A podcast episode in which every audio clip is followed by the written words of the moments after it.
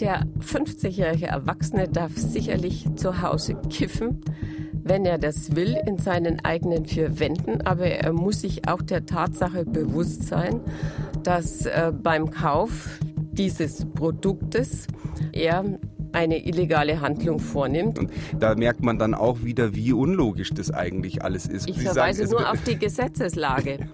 ja? ja? natürlich. Und die und ist doch total ja widersprüchlich, aber die unterstützen Sie ja in ihrer Widersprüchlichkeit auch. In diesem Pikt-Hintergrund werde ich zum ersten Mal eine eigene Geschichte erzählen. Denn das Interview mit der Drogenbeauftragten der Bundesregierung werde ich sicherlich nicht so schnell vergessen. Also man erschießt sich vielleicht, aber eigentlich ist man gar nicht verfeindet. Und wenn man den erschießt, dann verstehen auch alle, naja, das war halt so jetzt in der Situation. Das zum einen, aber auch, dass die äh, sich dann, wenn der Transport durch ist, im Zweifel unterm Baum setzen und zusammen Tee trinken. Das ist ein menschliches Miteinander nach Regeln, die mir jetzt extrem fremd sind. Bettina Rühl hat ein ARD-Radio-Feature über die Drogenbarone von Mali gemacht. In diesem Pikt-Hintergrund erzählt sie von dieser schwierigen und gefährlichen Recherche. Ich fand tatsächlich, also so die Situation dort in der Wohnstube am Abend mit Knut und Unatok, seiner Frau, unsere Matratze und unseren Schlafsack da so ausgerollt und da dann so zu sitzen und zu denken, ich bin jetzt hier in so einem kleinen Dorf am Ende der Welt, bin jetzt hier Teil dieser Gemeinschaft, der Familie. Das war so ein besonderer Moment. Im zweiten Picksalon in München waren Isa Stettin und der Fotograf Sascha Montag zu Gast und haben vor Publikum von ihrer Recherchereise auf eine kleine grönländische Insel erzählt. Pict Hintergrund. Die besten Geschichten und ihre Geschichte. Eine Zusammenarbeit zwischen pict.de und Detektor FM. Mein Name ist Florian Scheirer und ich heiße euch herzlich willkommen zum elften Pict-Hintergrund, in dem wieder Autorinnen und Autoren zu Wort kommen sollen, die auf pict.de besonders gut angekommen sind. Auf Pict durchforsten für euch jeden Tag über 130 Experten das Netz auf der Suche nach den besten Artikeln und Beiträgen. Jetzt geht's gleich los mit der Drogenbeauftragten Marlene Mortler. Davor aber Marvel Skies von Django Django.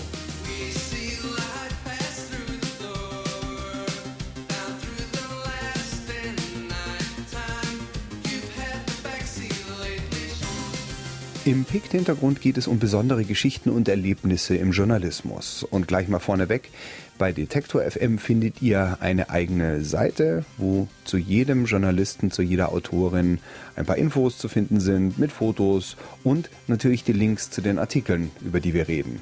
Ja, normalerweise spreche ich natürlich mit anderen Journalisten, aber das Interview, das ich mit der Drogenbeauftragten der Bundesregierung Marlene Mortler von der CSU geführt habe, werde ich selbst nicht zu schnell vergessen. Anlass war eine Bundestagsdebatte am 22. Februar. Meine Damen und Herren, die auf äh, Repression basierende Cannabispolitik in diesem Lande ist gescheitert. Sie ist einmal gescheitert, weil nach Jahrzehnten der Strafverfolgung immer noch mehrere Millionen Menschen Cannabis konsumieren. Ist ebenfalls gescheitert, weil diese Menschen auch noch zusätzlich gefährdet werden, weil sie ihr Cannabis auf dem Schwarzmarkt besorgen müssen und dort oft Cannabis mit Verunreinigungen bekommen, was ihre Gesundheit zusätzlich gefährdet. So fasst der FDP-Abgeordnete Wieland Schinnenburg den Entwurf seiner Partei zusammen. Die FDP setzt sich an diesem Tag dafür ein, zumindest Modellprojekte für eine kontrollierte Abgabe von Cannabis zu ermöglichen und auch die Politiker der Grünen, der Linken, aber auch der SPD machten sich an diesem Tag für eine Reform der Drogenpolitik stark. Nur die Union und die AfD halten weiter an der alten Linie fest. Lediglich bei der medizinischen Verwendung von Cannabis hat sich in den letzten Jahren etwas getan und das auch nur auf Druck von Spezialisten und Juristen. Die Drogenbeauftragte der Bundesregierung Marlene Mortler von der CSU vertritt die Linie der Union auch ganz eindeutig. Ich befasse mich für den Zündfunk jetzt schon lange mit Drogenpolitik und fast genauso lang versuchen wir, Frau Mortler für ein Interview zu bekommen. Ich wollte sie einfach mal mit den Argumenten der anderen Seite konfrontieren und ja, dementsprechend konfrontativ wurde das Interview dann auch so sehr, dass sich der Referatsleiter danach sofort bei meinem Redaktionsleiter über mich beschwert hat. Ja, Frau Mortler, Sie haben die Debatte gestern Abend im Bundestag verfolgt. Die FDP, die Grünen und die Linken wünschen sich in unterschiedlichen Ausformungen Die FDP sagt, spricht von einem Modellprojekt, eine Veränderung der Drogenpolitik im äh, Thema Cannabis und sprechen von einer kontrollierten Abgabe. Was äh, sagen Sie denn dazu? Ich glaube, hier geht es nicht um Wissensgewinn, sondern die Fakten, die liegen ja auf dem Tisch. Cannabis wird aus meiner Sicht, Stichwort Zeitgeist, vielfach verharmlost. Cannabis von damals äh, hat mit dem Cannabis von heute wenig zu tun. Das heißt, der äh, THC-Gehalt, das ist der Wirkstoffgehalt, der den Rausch äh, verursacht, ist um ein Vielfaches gestiegen um das Vierfache in der Regel, oft um das Sechzehnfache. Das heißt, es sind ganz andere negative gesundheitliche Auswirkungen und also ich persönlich sehe nicht, ähm, warum es hier Modellversuche geben soll, welchen Mehrwert diese Versuche zum Beispiel bringen sollen. Ich glaube vielmehr, dass es darum geht, unter dem Deckmantel der Wissenschaft Legalisierung voranzubringen.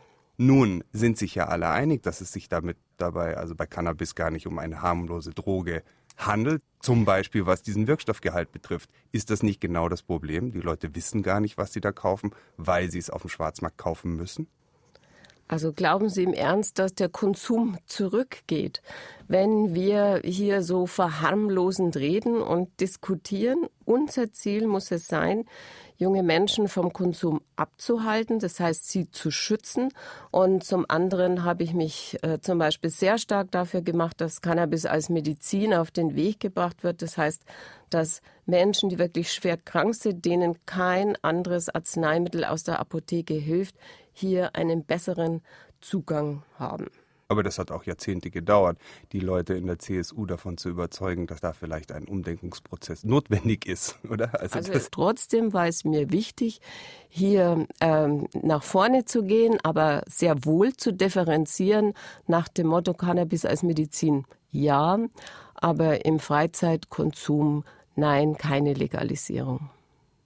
Gut, also Legalisierung, soweit ich mich erinnern kann, hat gestern in der Debatte auch niemand gefordert. Im Gegenteil, es wurde immer wieder darauf hingewiesen, dass die Befürworter einer kontrollierten Abgabe sich der Gefahren sehr wohl bewusst sind und eben keine Legalisierung wollen, sondern dass das ein verwirrender Begriff ist, der den Gesetzentwürfen nicht entspricht. Die Befürworter einer kontrollierten Abgabe sagen, dass gerade der Schwarzmarkt die große Gefahr ist, weil da auch Menschen unter 18 sehr leicht an äh, Marihuana und Cannabis kommen und argumentieren, wenn es sich um eine kontrollierte Abgabe in besonderen Geschäften, wo die äh, Konsumenten kontrolliert werden und der Wirkstoffgehalt kontrolliert wird. Wenn das da stattfindet, dann wird der Schwarzmarkt ausgetrocknet und es ist sogar einfacher zu verhindern, dass Jugendliche unter 18 äh, an Cannabisprodukte kommen. Also ähm, das ist ziemlich naiv, diese Vorstellung, der Schwarzmarkt wird nie ausgetrocknet werden. Das ist das eine. Drum ist mir die Prävention so wichtig und die Tatsache, dass wir junge Menschen eher schützen äh, müssen, als ihnen den Zugang äh, zu Cannabis äh, möglichst zu erleichtern. Und es ist einfach Zeitgeist. Ähm, Aber das ist doch sowieso schon so. Also da muss ich jetzt leider einhaken und sagen, na ja, also es gibt Millionen von Menschen, die Cannabisprodukte in Deutschland illegal konsumieren und sie haben trotzdem nicht das Gefühl, sie richten an sich selber einen größeren Schaden an, als wenn sie Tabak oder Alkohol konsumieren. Es geht mir ja um die Glaubwürdigkeit. Das ist doch für viele Leute überhaupt nicht nachvollziehbar. Also es ist selbstverständlich schwierig nachzuvollziehen, warum eine legale Droge anders behandelt wird als eine illegale Droge. Ich sage aber auch mit Blick auf das Völkerrecht, dass dieses Völkerrecht uns übrigens verbietet, Cannabis äh, in Deutschland zu legalisieren. Wir würden hier internationale Vereinbarungen ignorieren. Das ist äh, einmal äh, der Zusammenhang im großen Rahmen. Das habe ich jetzt höre ich tatsächlich zum ersten Mal dieses Argument. Ja, ja, ja, äh, dieses Argument ist Fakt und äh, ich möchte mich wirklich auch nicht darüber hinwegsetzen. Ja, natürlich nicht. Halte ich trotzdem für ein absolutes Scheinargument in diesem Zusammenhang, denn es geht ja darum, dass wir in Deutschland Menschen äh, aufklären und Prävention betreiben. Und wenn wir der Überzeugung sind, dass man dafür solche Vereinbarungen in Frage stellen müssen, dann wäre sicherlich die deutsche Politik dazu auch bereit. Und so ist nun die Union scheinbar die einzige Partei im Bundestag, die nicht bereit ist dazu, neue Wege zumindest auszuprobieren. Denn die FDP schlägt ja einen Modellversuch vor und nicht mal dazu kann sich die Union durchringen, obwohl doch klar ist, dass das Verbot seit Jahren überhaupt nicht funktioniert. Das Verbot funktioniert sehr wohl.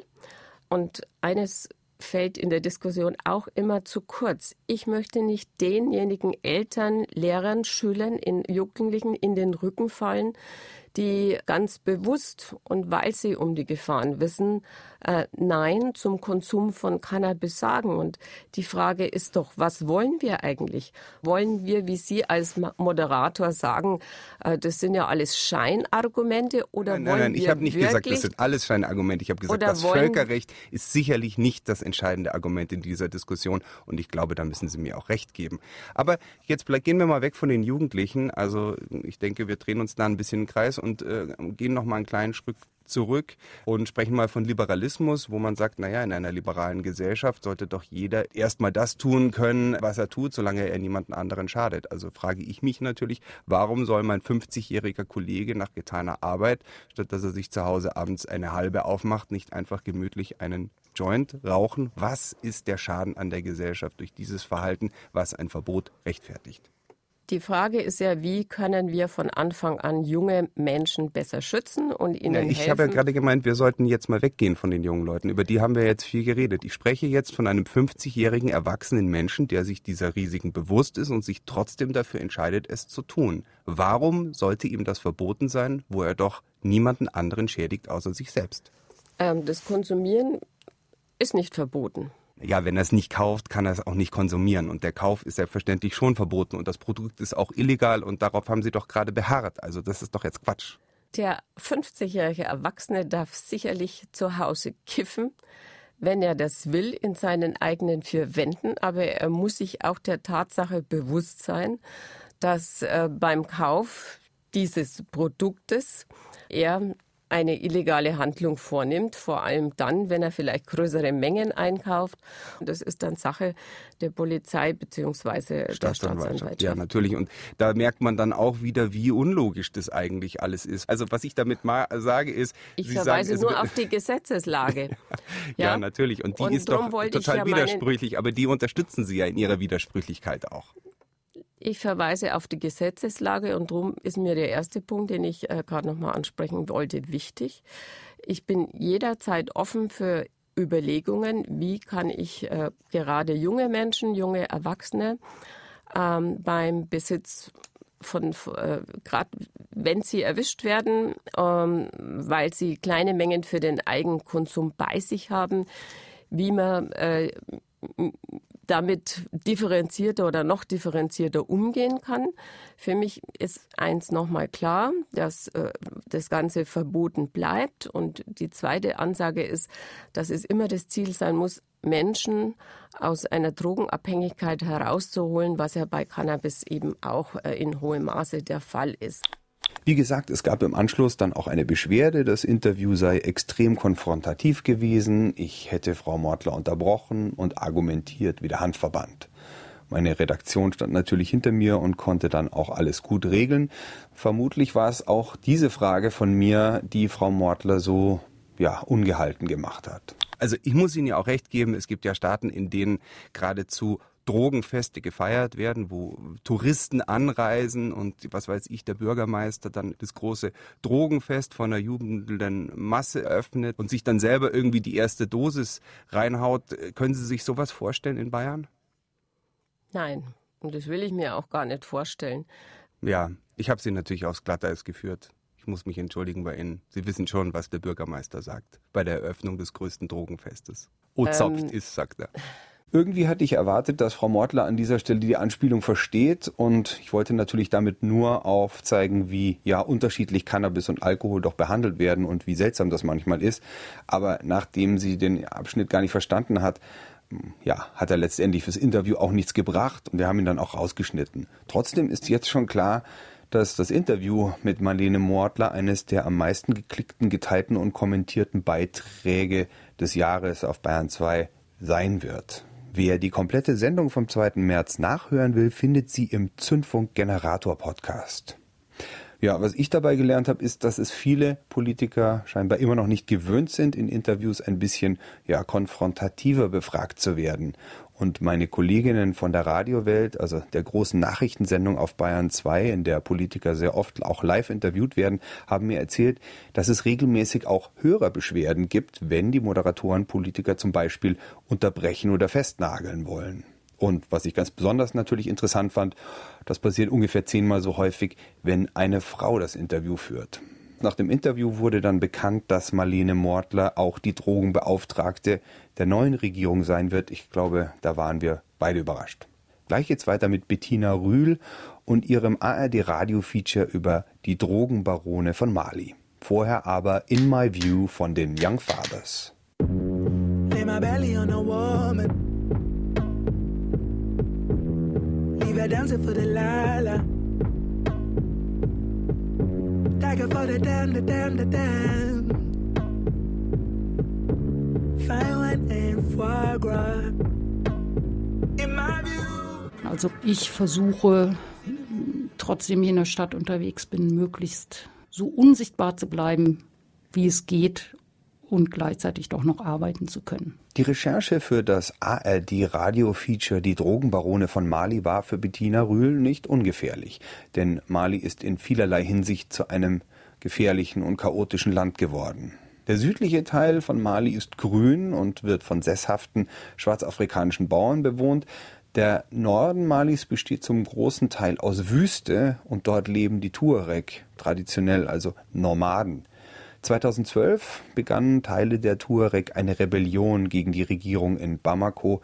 Darunter waren auch Anhänger von Al-Qaida. Schließlich griff die französische Armee ein, um einen Durchmarsch der Islamisten auf die Hauptstadt zu verhindern. Im Anschluss wurde dann eine UN-Mission installiert, an der auch Deutschland beteiligt ist, die MINUSMA. Insgesamt kostet die Mission 930 Millionen Euro im Jahr und ja, für die Bundeswehr ist die Teilnahme der gefährlichste Auslandseinsatz. Die Drogenbarone von Mali. Es ist ein gefährlicher Einsatz, aber er hilft dem Land. Er hilft auch unseren eigenen Sicherheitsinteressen, weil er den Terror eindämmt, aber auch weil Mali ein entscheidendes Herkunfts- und Transitland bei Fluchtbewegung ist. Fluchtursachen bekämpfen. Das gilt als das Gebot der Stunde. Doch was da im Norden von Mali an der Grenze zur Sahara abgeht, wo die deutschen Truppen stationiert sind, das weiß in Deutschland fast niemand. Und das ist auch sehr komplex und unübersichtlich, weshalb die kleine Zusammenfassung, die jetzt kommt, wirklich nur sehr grob ist. Also folgende Gruppen agieren im Norden von Mali.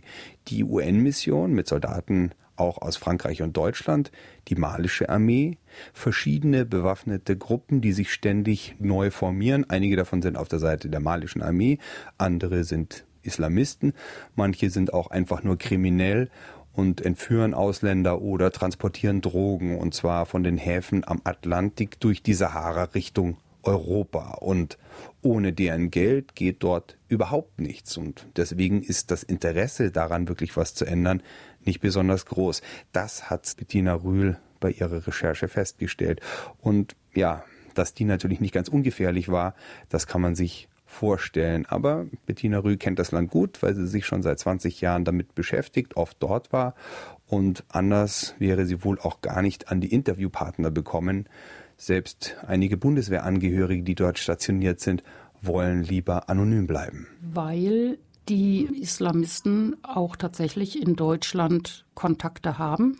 Einer der prominentesten Terroranschläge der letzten Jahre dann äh, in Südalgerien war eine Vergeltung für den UN-Einsatz in Mali. Also wenn man jetzt einzelne Bundeswehr oder andere Soldaten vor Ort terrorisieren könnte, ähm, vielleicht auch indem man die Familien zu Hause unter Druck setzt, dann wäre das in der Logik der bewaffneten terroristischen Gruppen natürlich ein Erfolg. Gefahr für die Informanten. Gefahr kommt auch vor für Touristen, die nicht mehr kommen, weil es immer wieder Entführungen gibt. Wie gefährlich war denn für dich diese Recherche? Wie reist du da? Hast du da jemanden dabei, der dich beschützt? Oder verschleierst du dich, dass man nicht sieht, dass du weiß bist? Keine Ahnung. Wie, wie machst du das? Also ich habe die Bundeswehr auch zweimal, glaube ich, für dieses Feature getroffen. Habe bei einem Aufenthalt dann auch sozusagen vom Camp aus in der Stadt recherchiert. Das fand ich auch bemerkenswert, dass ich das ohne jede Auflage tun durfte. Also von denen ist dann niemand mitgekommen. Zum Teil habe ich aber auch in Gao selber gewohnt und das ist tatsächlich schon heikel. Ich ziehe mich nicht ganz so an, wie ich das in Köln oder Nairobi tun würde. Also ich ziehe schon etwas weitere Sachen an und nicht jetzt irgendwie eine wirklich enge Jeans oder so. Äh, verschleiere mich aber nicht. Und natürlich ähm, sieht jeder, dass ich weiß bin. Und natürlich gibt es da ein Risiko. Und bei dem letzten Aufenthalt, da hat dann auch der Hotelbesitzer irgendwie am Abend, bevor ich sowieso ausreisen wollte oder wieder zurückfliegen wollte nach Bamako, mehr oder weniger gesagt, so, äh, es reicht mir, ich will das Risiko selber nicht mehr übernehmen, ähm, dass du jetzt hier entführt wirst. Äh, mehr oder weniger fände ich es gut, wenn du morgen abreist. Da habe ich gesagt, ich bin morgen sowieso weg. Und dann habe ich aber, hatte ich auch selber inzwischen ein komisches Gefühl ähm, und habe dann ein Interview, was ich eigentlich vor dem Flug noch machen wollte in der Stadt, da habe ich auch drauf verzichtet und bin direkt zum Flughafen. Also da hattest du das Gefühl, es spricht sich schon rum oder hältst du dann so einen Besuch lieber ein bisschen kurz und sagst, okay, ich bin da jetzt lieber drei, vier Tage als äh, irgendwie eine längere Zeit, weil dann kommt vielleicht mal jemand vorbei oder was war da dieses ja, unbedingt, Gefühl? Ja. Unbedingt. Also das ist schon das eine, den Aufenthalt möglichst kurz zu halten. Ich bin mir absolut sicher, dass sofort bekannt ist, wenn eine Weiße in der Stadt ist. Ich glaube, das dauert nicht mal zwei Stunden, bis das irgendwie rum ist. Und natürlich, je länger man bleibt, desto mehr lädt man ein, desto besser können sich die Gruppen vorbereiten. Jetzt ist es dir aber trotzdem, trotz der Gefahren, äh, gelungen, mit Leuten, die ja zum Teil ganz erhebliche Mengen an Drogen transportieren, äh, ist es dir gelungen, mit diesen Leuten trotzdem zu sprechen? Euh, der Norden, das ist der Krieg. Er bestimmt hier das Gesetz. Ich habe Menschen im selben Auto sterben sehen, in dem ich fuhr. Und ich habe selbst getötet. Allerdings nur in Gefechten. Man muss töten. Entweder du tötest oder du wirst getötet. Im Juli 2016 traf diesen Mann eine Kugel in den Kopf. Er raste, wie er sagt, immer weiter über die Dünen, obwohl ihm das Blut über die Augen lief und ihm die Sicht nahm. Der Mann schiebt seinen Turban zur Seite, zeigt die Narbe vom Einschuss. Eine Gruppe von Wegelagerern hätte seinem Konvoi aufgelauert, eine sogenannte Mafia. Das sind Banden, die nicht selbst einen Transport von Kokain oder Haschisch quer durch die Wüste organisieren und fahren, sondern Konvois einen Hinterhalt stellen und versuchen, möglichst viele Pickups voller Drogen zu erbeuten. Er sei mit der Kugel im Kopf entkommen, weiter nach Arlit ins Nachbarland Niger gefahren, 400 Kilometer vom Ort des Überfalls entfernt, und habe sich die Kugel herausoperieren lassen. Aufgegeben hat er seinen Beruf nach diesem Erlebnis nicht. Er wechselte aber die Seite. Jetzt leitet er seine eigene Mafia.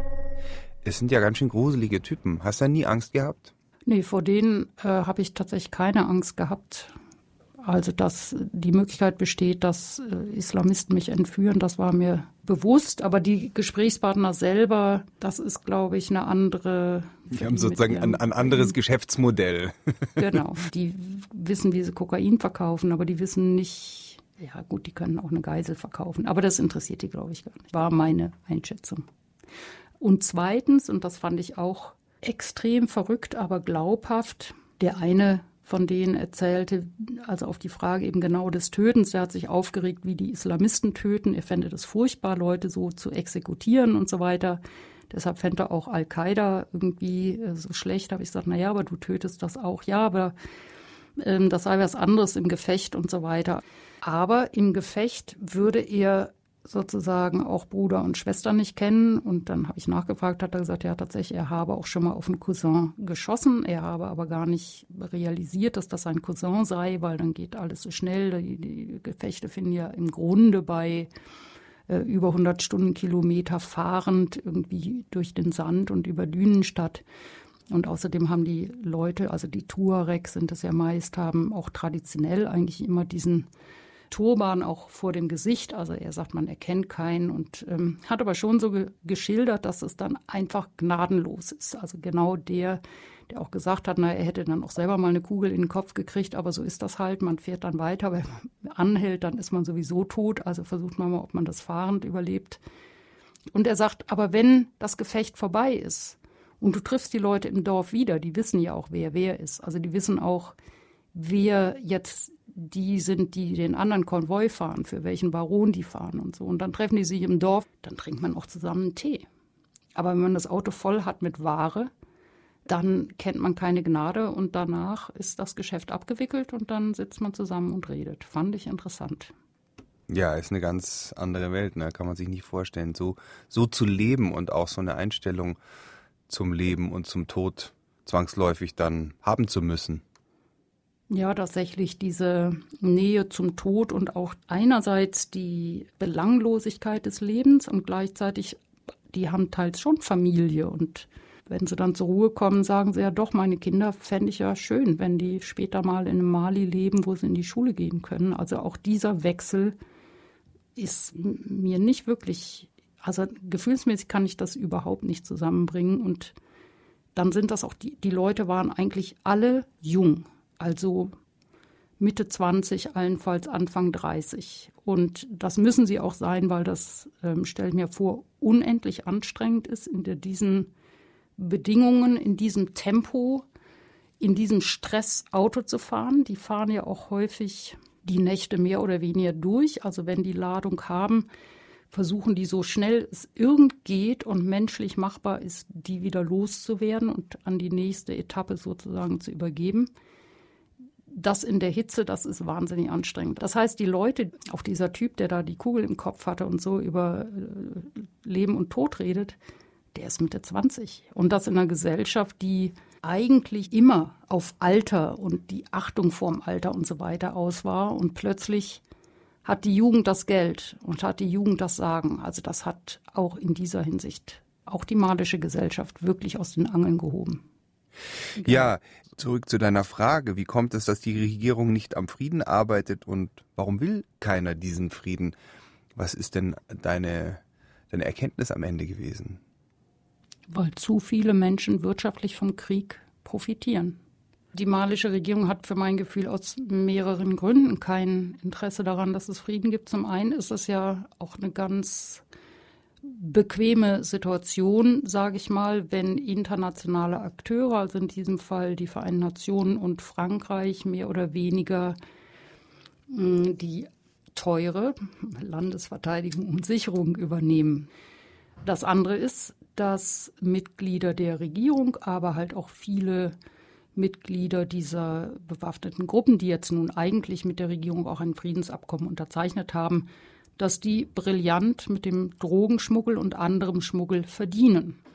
Und das geht natürlich leichter, wenn ein Land in Unfrieden ist, wenn die Regierung keine Kontrolle hat über die meisten Teile des Landes, wenn es keine vernünftigen Straßenkontrollen gibt und so weiter. Ähm, warum sollten die so blöd sein, auf gut Deutsch ihre Waffen abzugeben und zu sagen, wir machen jetzt hier wirklich Frieden? Und die Barone schmieren natürlich auch die Regierung. Also einen Gesprächspartner hat das relativ einfach erklärt. Er hat gesagt, jetzt mal angenommen, mein Cousin findet, das ist ein schmutziges Geschäft. Der will nicht mit Drogenhandel zu tun haben. Der will aber in die Politik gehen. Wenn der Wahlkampf macht, was meinst du, wen er als erstes fragt? Das bin ich, egal wo mein Geld herkommt. Und so ist das. Und relativ viele Politiker, Militärs und andere sind mehr oder weniger halt von dem Geld abhängig, das auf diese Weise verdient wird. Und der andere Punkt, den ich entscheidend finde, dass halt auf der internationalen Agenda, also in der Frage, wie wir mit diesem Konflikt umgehen, wir als internationale Gemeinschaft, als Deutschland, das Soldaten entsendet und so weiter, dieser Zusammenhang, finde ich, viel zu wenig berücksichtigt wird. Also der Kurzschluss zwischen organisierter Kriminalität und Staat zwischen organisierter Kriminalität und Konfliktparteien. Generalleutnant Erich Pfeffer, Leiter des Einsatzführungskommandos in Potsdam, ist zum Interview bereit. Aber bitte keine politischen Fragen. Es ist grundsätzlich Aufgabe der malischen Sicherheitskräfte, gegen Kriminelle, Terroristen und Drogenschmuggler oder Menschenhändler vorzugehen. Das tun sie aber nicht.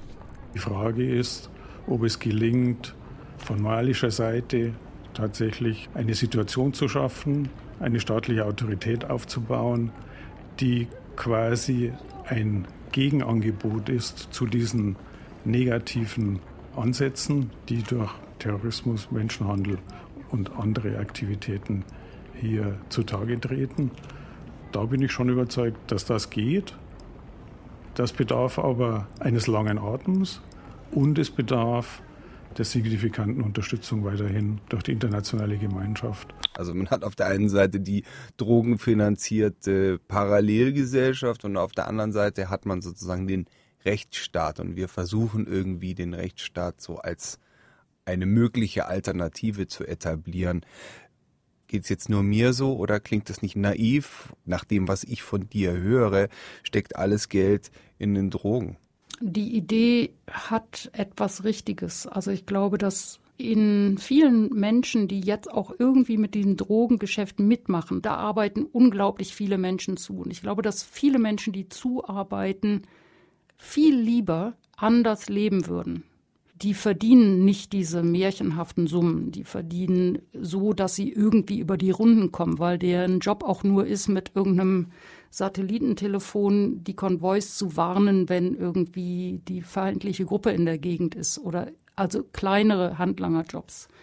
Ähm, und die machen da mit, weil sie keine Alternative haben. Und die Leute, die in irgendwelchen Siedlungen ähm, 20 Kilometer von Gao entfernt wohnen, die spüren den Staat überhaupt nicht. Und die sind diesen Kartellen, Kriminellen und anderen Gruppen absolut ausgeliefert und suchen bei den Kriminellen, bei den Kartellen mehr oder weniger Schutz, weil der Staat einfach nicht da ist. Ich glaube, dass ein großer Teil von denen tatsächlich zum Staat überlaufen würde, wenn der in gewisser Weise rechtsstaatlich wäre und ein bisschen auch nur für die Menschen tun würde. Tut er aber nicht. Was müsste man tun, deiner Erkenntnis nach? Also, ich finde zum Beispiel, die UNO haben gar nicht das Mandat, gegen Terrorgruppen und gegen Drogenschmuggler vorzugehen. Die Erklärung dafür ist, naja, Mali ist ein souveräner Staat und das sind Sicherheitsaufgaben, das muss die malische Regierung machen. Das macht sie eben nicht und das beobachten wir jetzt schon äh, geschlagene drei Jahre. Und ich finde, da muss etwas passieren. Und ich glaube zum Beispiel, das Mandat müsste ausgeweitet werden. Zwar ist es ein robustes Mandat, äh, die UNO soll die Zivilbevölkerung verteidigen. Aber jetzt mal auf den Punkt gebracht, wenn da einer mit einem Kilo Kokain vorbeigeht, dann notieren die das und äh, melden das. Aber eigentlich ist das nicht deren Aufgabe. Mhm. Das finde ich geht so nicht. Also so kommt man in diesem Umfeld nicht weiter. Ja, du hast auch da diesen um, einen Gesprächspartner, dessen Namen ich leider nicht mehr jetzt weiß, aber der das ja so sagt, der sagt so, ja, das müsste eigentlich geregelt werden, aber es ist nicht unsere Aufgabe. Und das müsste auch geregelt werden, aber es ist auch nicht unsere Aufgabe. Also das machen wir auch nicht und das wäre eigentlich auch noch wichtig, aber das ist auch nicht Teil unserer Aufgabe. Und das erklären wir der Bevölkerung also ich meine, die deutsche Regierung lässt uns ja eigentlich auch glauben, dass die Bundeswehr vor Ort wäre, um erstens die Fluchtursachen zu bekämpfen und zweitens gegen die Terrorgruppen vorzugehen. Ich war erstmal völlig baff, dass das tatsächlich das Mandat gar nicht hergibt und die Bundeswehr das man kann es ihr gar nicht vorwerfen, dass sie nicht eingreift oder die UN insgesamt. Ähm, aber trotzdem meine ich, ist das der erste Schritt, den man ändern müsste. Und dann müssten sie wirklich vorgehen gegen die Drogenbarone. Jetzt ist es sowieso schon, gilt als die gefährlichste Mission, die die Bundeswehr gerade hat. Wäre das denn gleichzeitig den Bundesbürgern vermittelbar? Also warum soll es die Aufgabe der Bundeswehr sein, Drogenbarone in der Sahara zu jagen? Das kann man ja diskutieren. Aber wenn wir finden, das ist nicht die Aufgabe und das ist zu gefährlich, dann können wir uns auch in gewisser Weise das Geld sparen, das wir jetzt für die Bundeswehr da ausgeben. Also ich meine, ich glaube tatsächlich, dass uns die Situation dort etwas angeht. Ähm, aber ich finde, dass wir das ehrlicher diskutieren und spielen müssen. Also klar, es stimmt, es wird dann noch gefährlicher und mm, aber auch deshalb, ich jeden berichte ja auch, weil ich denke, ja, ich finde schon, dass auch die Bevölkerung, die ja nun irgendwie mitverantwortlich ist für diese Bundeswehr, es ist eine Parlamentsarmee, auch ja vielleicht besser wissen müsste, worum es eigentlich geht. Bettina Rühl über ihr ARD-Radio-Feature Die Drogenbarone von Mali. Das findet ihr zum Beispiel in der ARD-Mediathek. Wer sich für deutsche Afrikapolitik interessiert, dem kann ich außerdem noch die PIK-Thema-Folge Flucht und Afrika von Katrin Rönnecke empfehlen. Hier kommt unter anderem die Taz-Afrika-Korrespondentin Simone Schlindwein zu Wort, Mitautorin des Buchs Diktatoren als Türsteher Europas, wie die EU ihre Grenzen nach Afrika verlagert. Ein wirklich sehr spannendes Thema. Gleich geht's weiter hier mit Isa Stettin und Sascha Montag, die beim letzten Pick-Salon in München über ihre Recherche in Grönland berichtet haben. Vorher aber noch DJ Kotze mit Sängerin Roisin Murphy und dem Song Illumination.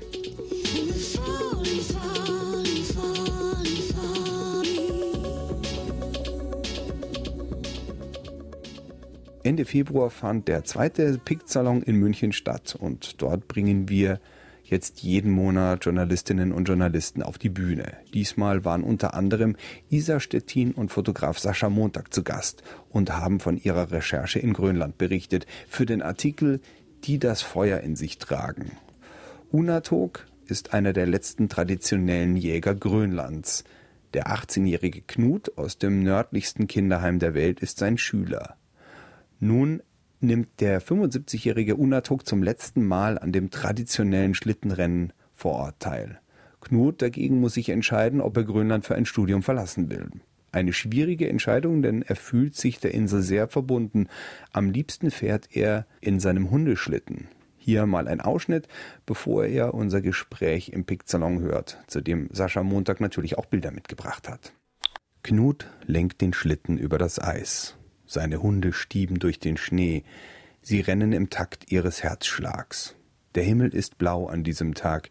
Wie ein gezackter Scherenschnitt ragen Eisberge in die Winterluft. Scharf zeichnen sich die Konturen des Felses ab, der dieser Insel ihren Namen gibt, Umanak. Geformt wie das Herz einer Robbe bedeutet das auf Grönländisch.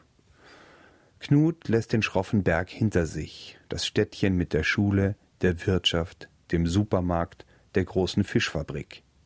Das Kinderheim, sein Zuhause, ist längst nicht mehr zu sehen. Kilometerweise endloses Weiß. Der Plan war eigentlich, dass wir Unatok dann begleiten, schön zur Jagd gehen und mit ihm rausfahren und er seine Robben schießt. Allerdings sind wir dann angekommen und haben festgestellt, dass, was uns nicht so ganz kommuniziert wurde bei der Vorrecherche, dass jetzt gerade gar nicht so die beste Zeit für die Jagd ist, als wir da im April gekommen sind.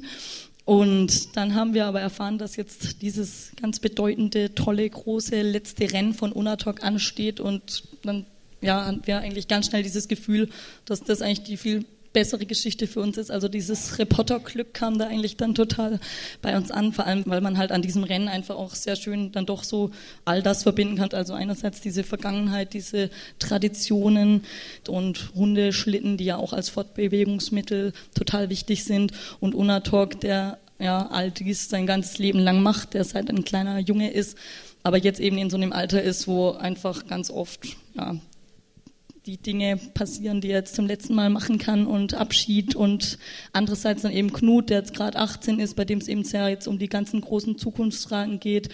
Findet er jetzt hier seine Zukunft in Grönland oder will er nach Dänemark, wie ganz viele junge Grönländer? Und das alles konnte man irgendwie dann ganz schön verbinden. Ja.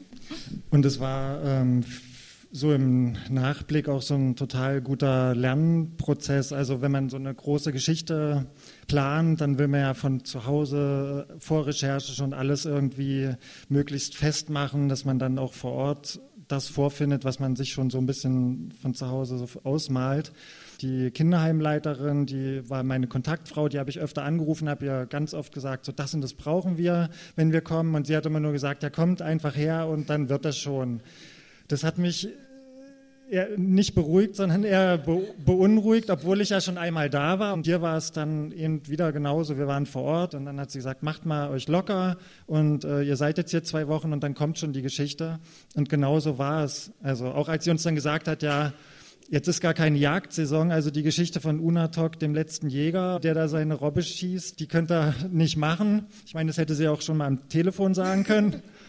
Aber sie hat recht behalten. Es hat sich dann so ergeben. Sie hat gesagt, ja, morgen fahrt ihr nach Satut und dann gibt es da dieses Rennen. Und ja, wir waren so glücklich, als wir davon gehört haben und wussten, okay, das ist die Geschichte und die hätte man niemals schon von zu Hause aus anrecherchieren können. Du warst nicht zum ersten Mal da. Sie hat auch am Telefon mir schon gesagt, dass du ein bisschen verliebt bist in diese Gegend. Ich weiß nicht, stimmt das? Ja, total. Und woran liegt also, also ich glaube, zum einen ist es so diese karge Natur, die mich so fasziniert. Also jetzt sieht man ja sowieso nur Schnee, wenn man da im Winter ist, alles weiß. Man erkennt so ein bisschen die Berge, die Eisberge. Im Sommer hat man dann noch das offene Meer, wo dann die Eisberge so ganz majestätisch langziehen und diesen kahlen Felsen. Und dann halt diese bunten Häuschen, die dann so auf dem Felsen stehen, dieses Dorf. Und das war's und diese reine Luft und diese, ja, dieses äh, wenig Ablenker, ich glaube, das ist das, was mich da so fasziniert. Auf der einen Seite und auf der anderen Seite die Menschen, die wir da getroffen haben. Also dieses ganze Kinderheim mit den Betreuern, mit der Leiterin, die ganz viel Wärme vermitteln und ganz, äh, also uns da auch so herzlich aufgenommen haben und man war gleich irgendwie so mittendrin wir haben dann auch so eine kleine Hütte bekommen für die Zeit, wo wir dort vor Ort waren und konnten dann immer mitessen und waren ganz nah bei den Kindern. Wir waren sofort Teil des Ganzen und ich muss dann immer so dran denken, so bei den Recherchen, wenn man da so eindringt in so Familien oder in so Systeme, das stelle ich mir immer vor, wenn jemand bei mir so an der Tür klopfen würde, so ein Grönländer, und sagen würde, so, äh, ich möchte jetzt hier mal zwei Tage oder eine Woche gucken, wie es hier so bei euch ist, so und ähm, ich, ich weiß nicht, Fotos mache Fotos, stelle ein paar Fragen, Punkt, Punkt, Punkt. Und dann denke ich immer, ja, wie offen die Menschen da draußen in der Welt so sind und wie viel wir uns davon so abgucken könnten. Seit jeher jagen die Grönländer, was sie brauchen. Ihr Garten ist das Meer.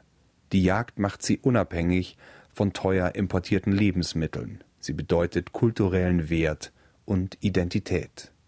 Es ging nie um Überfluss, es ging ums Überleben, auch um das Überleben einer Kultur. Knut war zwölf, als er seine erste Robbe fing, gleich alt wie Unatok bei seinem ersten Fang.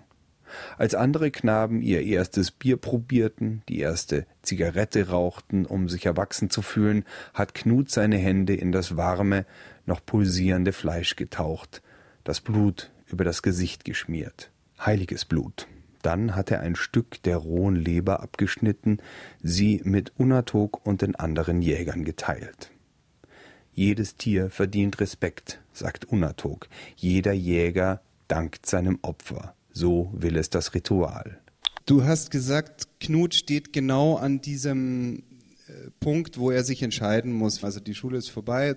Was meinst du denn? Wie wird er sein Leben weiter gestalten? Wird er dort bleiben und, und Jäger sein, wie, wie man es ja auch in der Reportage lesen kann, oder geht er weg? Ich glaube, das ist eine richtig schwierige Frage, die er sich selbst auch noch nicht beantwortet hat, obwohl jetzt seit unserer Recherche auch schon einige Monate vergangen sind. Ich glaube, er wird jetzt tatsächlich noch eine ganze Weile im Kinderheim bleiben. Die haben da ja auch ein besonderes Konzept, machen alle sehr viel Musik, sind auch in der ganzen Welt unterwegs für Konzertreisen. Also das wird jetzt nochmal die nahe Zukunft ich glaube, selbst wenn er weggeht, kommt er früher oder später wieder zurück. Also das wäre jetzt so mein Gefühl, dass irgendwann dann doch zu sehr diese Heimat vermisst und da zu sehr dranhängt, auch an diesen Traditionen und dass ihn das nicht so ganz loslässt. Also wenn wir über die Herausforderungen dieser Reportage reden, also du also als, so, als, Fotograf, ich weiß nicht, kann ja, man mit Faust, Fäustlingen Fotos machen? Ich habe mir, und die haben sich auch hier in Deutschland oder in Europa bewährt, extra Handschuhe gekauft, wo man die Fäustlinge wegklappen kann, dann hat man die Finger frei. Also kann ich nur empfehlen. Aber was mir bei der Frage einfällt, wir hatten natürlich schon so uns ähm, so ein paar entsprechende Sachen mitgenommen. Also wir sind da schon mit einer dicken Jacke und Handschuhen und so Spezialunterhosen und so weiter. Aber als wir dann so vor der Heimleiterin dann standen und kurz bevor es losging, so auf den Schlitten und sie uns so gesehen hat, hat sie so nur so weise ihr Haupt geschüttelt und hat gesagt, geht gar nicht, kommt mal rein und zieht euch mal um. Und dann wurden wir in solche Kleidung gesteckt, wie äh, man gerade hier bei dem Knut sieht, mit unzähligen dieser Robbenfelljacken und Kaninchenfellhandschuhen und Eisbärenfellhosen und entsprechenden Schuhen und in die eingehüllt kann man es gut aushalten. Könnt ihr euch an eine ganz besonders emotionale Situation erinnern? War das das, wo er sein letztes Hunderennen beendet hatte oder ähm, was ist euch so im Nachhinein nachgehangen, wo ihr immer wieder dran denkt von diesem ja doch ganz anderen Ort auf der Welt?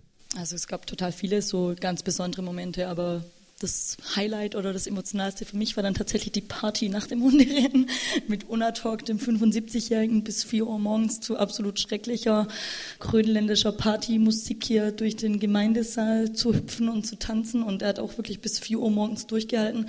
Aber ansonsten, also für mich war es eben, also die ganze Reise war so ein Traum. Also ich glaube, eine schönere Recherchereise kann man sich tatsächlich nicht wünschen. Das sind dann auch die Punkte, wo man wieder merkt, warum man irgendwie Journalist geworden ist. Und von daher war für mich eigentlich die ganze Reise wie so ein Film und total paradiesisch. Aber ja, das war so der Moment, wo ich total gern zurückdenke, hier so mit Unatalk, weil halt einfach auch zu dem so eine ganz besondere Verbindung bestand, obwohl er kein Wort verstanden hat von dem, was wir gesagt haben. Ich mache mir auch nicht so ganz sicher war, ob er wusste, was wir überhaupt so machen. Aber es war auch egal, weil wir gleich trotzdem so eine richtig gute Verbindung zu ihm hatten. Sascha ja ohnehin schon als alter Freund. Also das war einfach für mich so das Besonderste und deswegen hoffe ich, dass wir ihn auch nicht zum letzten Mal gesehen haben. Ja, und ich fand tatsächlich, also so die Situation dort in der Wohnstube am Abend mit Knut und Unatok, seiner Frau, unsere Matratze und unseren Schlafsack da so ausgerollt und da dann so zu sitzen und zu denken, ich bin jetzt hier in so einem kleinen Dorf am Ende der Welt, bin jetzt hier Teil dieser Gemeinschaft, der Familie. Das war so ein besonderer Moment. Das hat man nicht so oft, aber immer wieder bei so Recherchen. Und dann bin ich immer so dankbar, diesen Job machen zu können, weil man den Menschen dabei so nahe kommt. Und ich bin auch viel als Tourist irgendwie unterwegs, aber irgendwie dadurch, dass man diesen Auftrag, diese Aufgabe hat, eine Geschichte erzählen zu wollen, kommt man den Menschen irgendwie noch mal ganz anders nah und man nimmt auch nicht nur, sondern man gibt auch. Oftmals ist es schon dieses Interesse für die Menschen, dass die das total berührt und dass die sich darüber freuen und dann geben sie und äh, dieses Geben und Nehmen schafft dann so ein Vertrauen und da denke ich immer, oh, toll, dass mir der Job oder meine Rolle sowas kreieren kann, dass ich da dann abends gemütlich und glücklich und zufrieden in dieser Runde da auf meiner Matte liege in Grönland. Ich glaube, jetzt übergebe ich mal an euch. Dieses Kinderheim, ist das dann ein, ein Waisenheim oder, oder warum ist es ein Kinderheim? Wo sind die Eltern? Das äh, wollte ich noch fragen, genau das ist auch ein großes Problem. Also das gibt, sind ganz unterschiedliche Schicksale. Also, aber es ist eben schon so, dass in Grönland zum einen eine wahnsinnig hohe Selbstmordrate besteht. Also es ist eines der Länder mit den meisten Suiziden, also gemessen an der Einwohnerzahl. Insgesamt leben auf dieser Rieseninsel ja nur 56.000 Menschen. Aber ja, viele sagen, das ist die Dunkelheit, Depressionen, eben dann dieser schnelle soziale Wandel, Klimawandel, was auch immer, also was eben auch einfach zu vielen sozialen Problemen führt, viele psychische Krankheiten, Alkoholismus und so weiter. Auch äh, viele Gewalt, also sei es sexueller Missbrauch als auch eben, ja, also, die, also einfach viel Gewalt auch von den Eltern gegen die Kinder. Deswegen sind es eben Kinder, die zum Teil Waisen oder Halbwaisen sind, zum Teil haben sich die Eltern umgebracht, zum Teil haben sich die Eltern gegenseitig umgebracht. Also sind wirklich richtig furchtbare Schicksale. Und im krassen Kontrast steht dann eben dieses Kinderheim, das wirklich so ein Ort der Wärme und Geborgenheit ist. Also die sind auch da wahnsinnig gut ausgestattet und also es ist echt eine ganz tolle Einrichtung. Aber die Geschichten dahinter sind tatsächlich sehr, sehr traurig und sehr dunkel. Zur Ergänzung nur, du hast ja auch nochmal oder ihr habt ja auch nochmal einen gemeinsamen Artikel nur zu diesem Kinderheim veröffentlicht in der Badischen Zeitung, wenn ich es jetzt richtig im Kopf habe. Es kam in diversen, also mittlerweile in, ich weiß gar nicht in wie vielen Magazinen und also Zeitungen. Also findet man unter dem Stichwort das nördlichste Kinderheim der Welt. Da kann man auch nochmal explizit und auch nochmal sehr schöne Fotos was mich noch tatsächlich interessiert hätte, ähm, vielleicht habe ich es auch äh, überlesen, aber ich weiß jedenfalls nicht mehr, ist so der Medienkonsum, den die da haben. Ja? Weil man stellt sich jetzt natürlich vor, ist ja so ungefähr die denkbar krasseste Diskrepanz, so man sich überhaupt vorstellen kann. Und ich habe mich die ganze Zeit gefragt, sitzen die dann auch die ganze Zeit vorm Rechner und vor der Glotze und ziehen sich sozusagen dieses Paralleluniversum oder diese völlig andere Welt rein? Oder halten die sich das so ein bisschen von der Backe, dass sie das dann aushalten. So fernab von Unatalk sind wir mit allen bei Facebook befreundet. Also Medienkonsum ist da total wichtig. Allerdings ist das Internet da super beschränkt. Also es ist wahnsinnig teuer, dort irgendwie ins Internet zu gehen.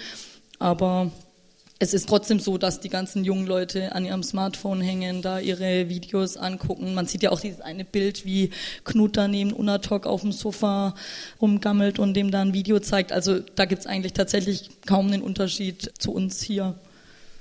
Und ich denke, gerade weil dieser Kontrast so groß ist, also viel größer als anderswo, sind doch die Probleme, die dann entstehen, umso größer, weil dieses Gefangen zwischen den Welten ist ja da ganz massiv. Also dieser Blick in die Welt durch Smartphone und durchs Internet, also die befinden sich so in der Übergangsphase und haben aber noch so den äh, ganz nah so diese alte Tradition und äh, ganz nah dieses Moderne und da dazwischen stehen die und äh, so wie Knut, der ist da ein super Beispiel für, wie schwer das sein muss, sich zu entscheiden, gehe ich jetzt irgendwie nach Dänemark und mache da irgendwie ein Studium oder bleibe ich hier und trainiere meine Schlittenhunde die Fragen müssen die sich stellen und die müssen sie irgendwann beantworten.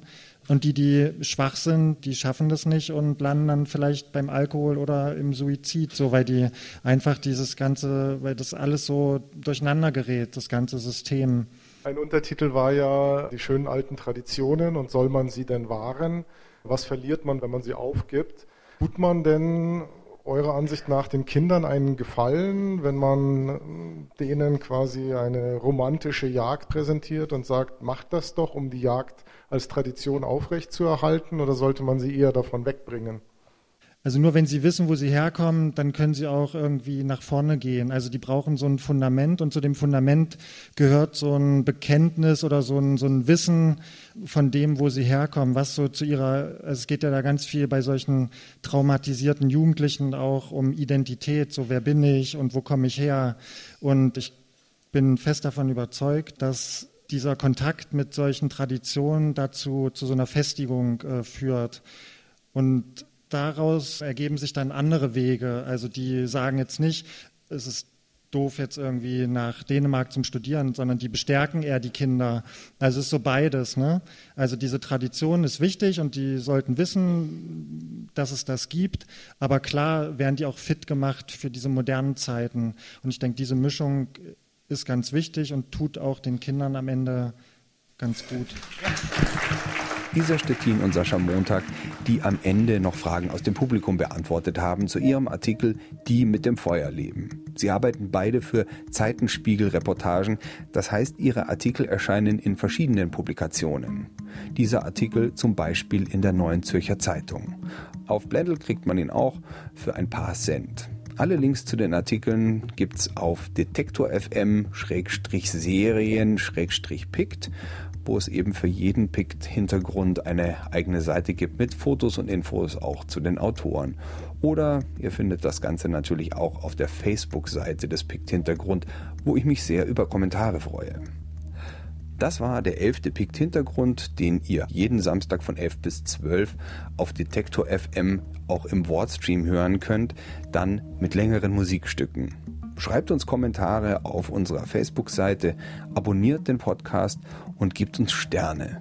Meldet euch, wenn ihr Sponsoren für den Podcast werden wollt und hört euch auch Pikt Thema, den Podcast meiner Kollegin Katrin Rönnecke an. In der aktuellen Ausgabe könnt ihr einen Mitschnitt vom Berliner Pikt-Salon hören zum Thema Wer stoppt die Netzgiganten mit drei wirklich tollen Gästen, nämlich dem Bundestagsabgeordneten Thomas Jazombek von der CDU und der ist auch Sprecher im Ausschuss Digitale Agenda. Dann Anke Domscheit-Berg von der Linken und Palmitzhofer von der Open Knowledge Foundation.